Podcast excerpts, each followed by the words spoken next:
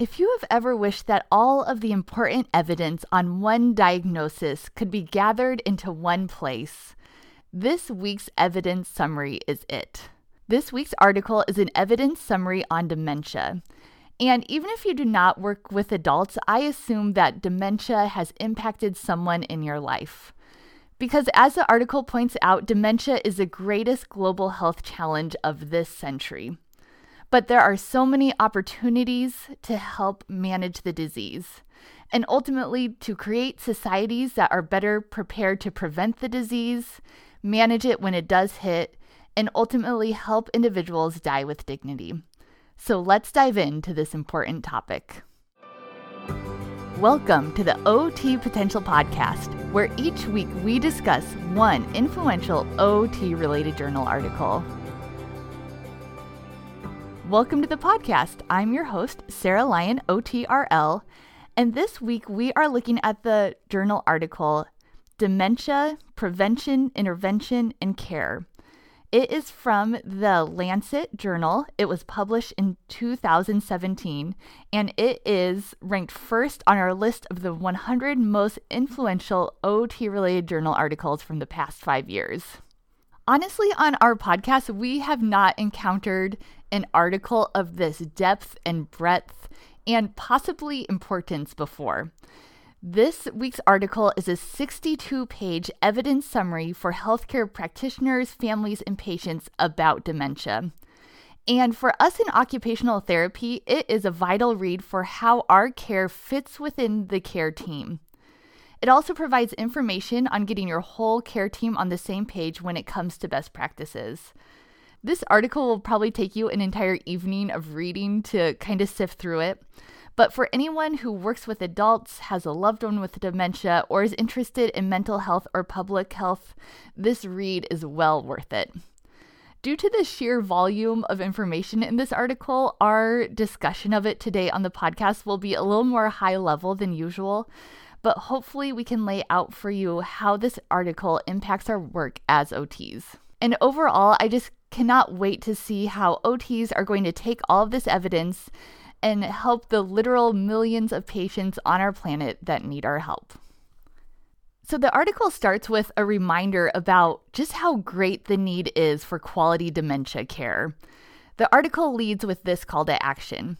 It says, dementia is the greatest global challenge for health and social care in the twenty-first century. Right now, about fifty million people on our planet are living with dementia. And that number equates to approximately the entire population of the country of Colombia. But by twenty fifty, the number is expected to triple.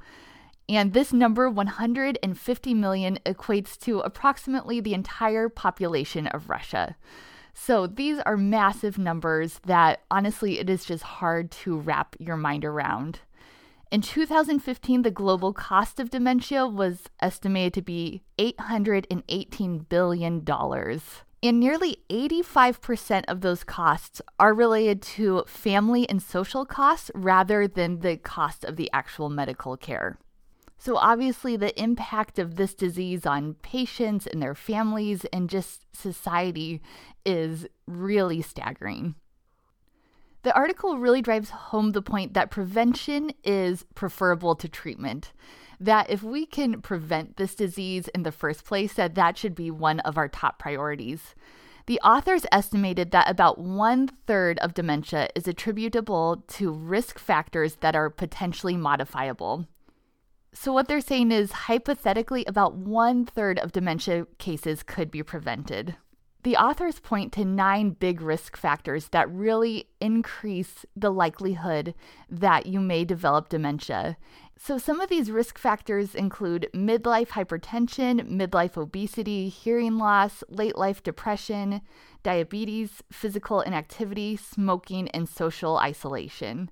Um, a lot of these should sound familiar as things that we already help our clients with. And so whether we've thought about it this way or not, when we help our clients address these risk factors, we are hopefully playing a role in dementia prevention.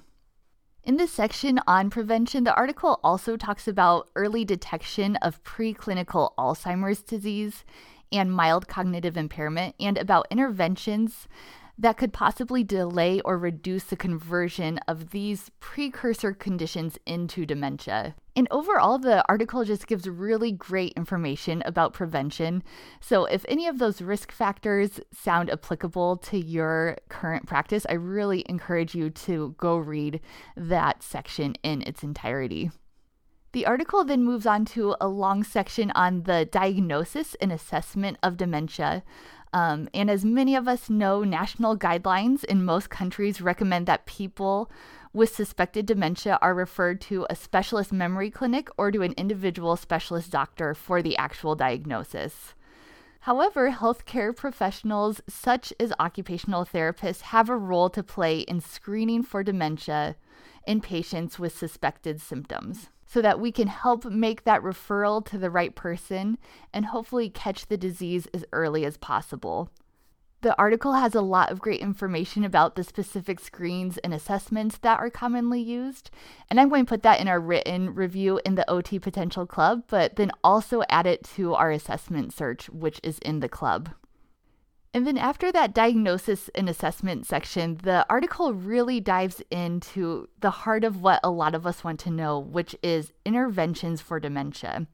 As a reminder, dementia is not curable, but many of the manifestations of dementia are now known to be manageable.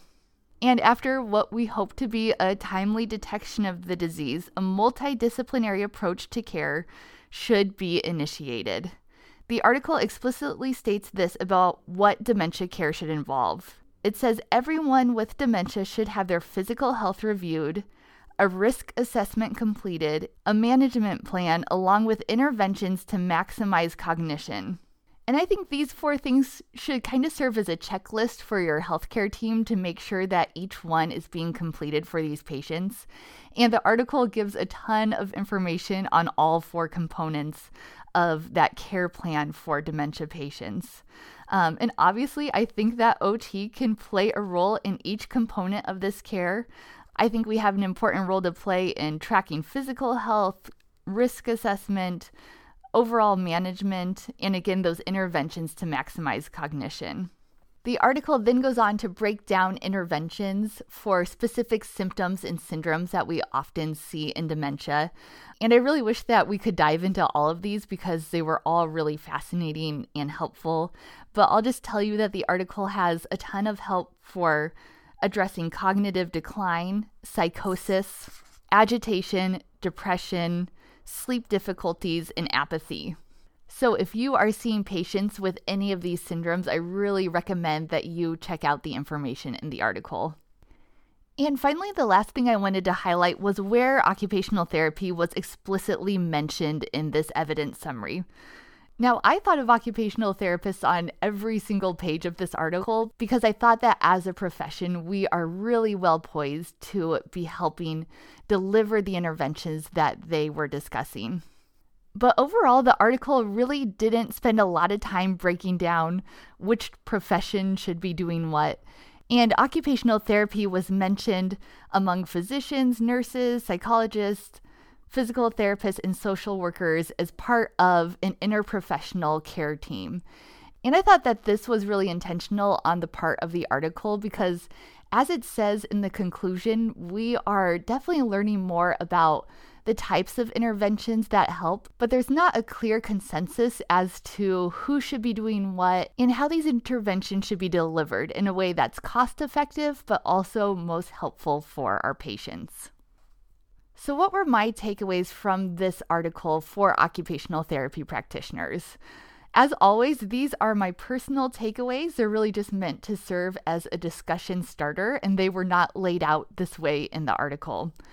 I had three main takeaways, the first of which was that there is just so much guidance for you in research when it comes to dementia care, but there is also just a ton that we do not know. This article was simply chock full of practical, evidence-based approaches for caring for dementia patients. And reading the article should definitely boost your confidence in the O T care that you are providing. But that being said, the article continually reminded us that there is a lot that we still do not know about dementia. And given the imperfect nature of research, we are still left providing the best care that we know of at this time. And that as practitioners, it is our duty to keep watching for new evidence as it comes out. My second takeaway was that we really need a lot of systematic changes to create the much needed dementia-friendly society that is envisioned in this article. I heard the phrase today that systems drive behavior, and I really think that the authors of this article would agree with that sentiment. Throughout the article, they advocate for improved systems at basically every level of care to help us meet the massive societal need of dementia patients. In our occupational therapy care, whenever possible, we need to be looking to systematic approaches for individual care. But we also need better systems for preventing dementia completely and identifying dementia as early as possible, and even for designing communities that are more safe for our dementia patients.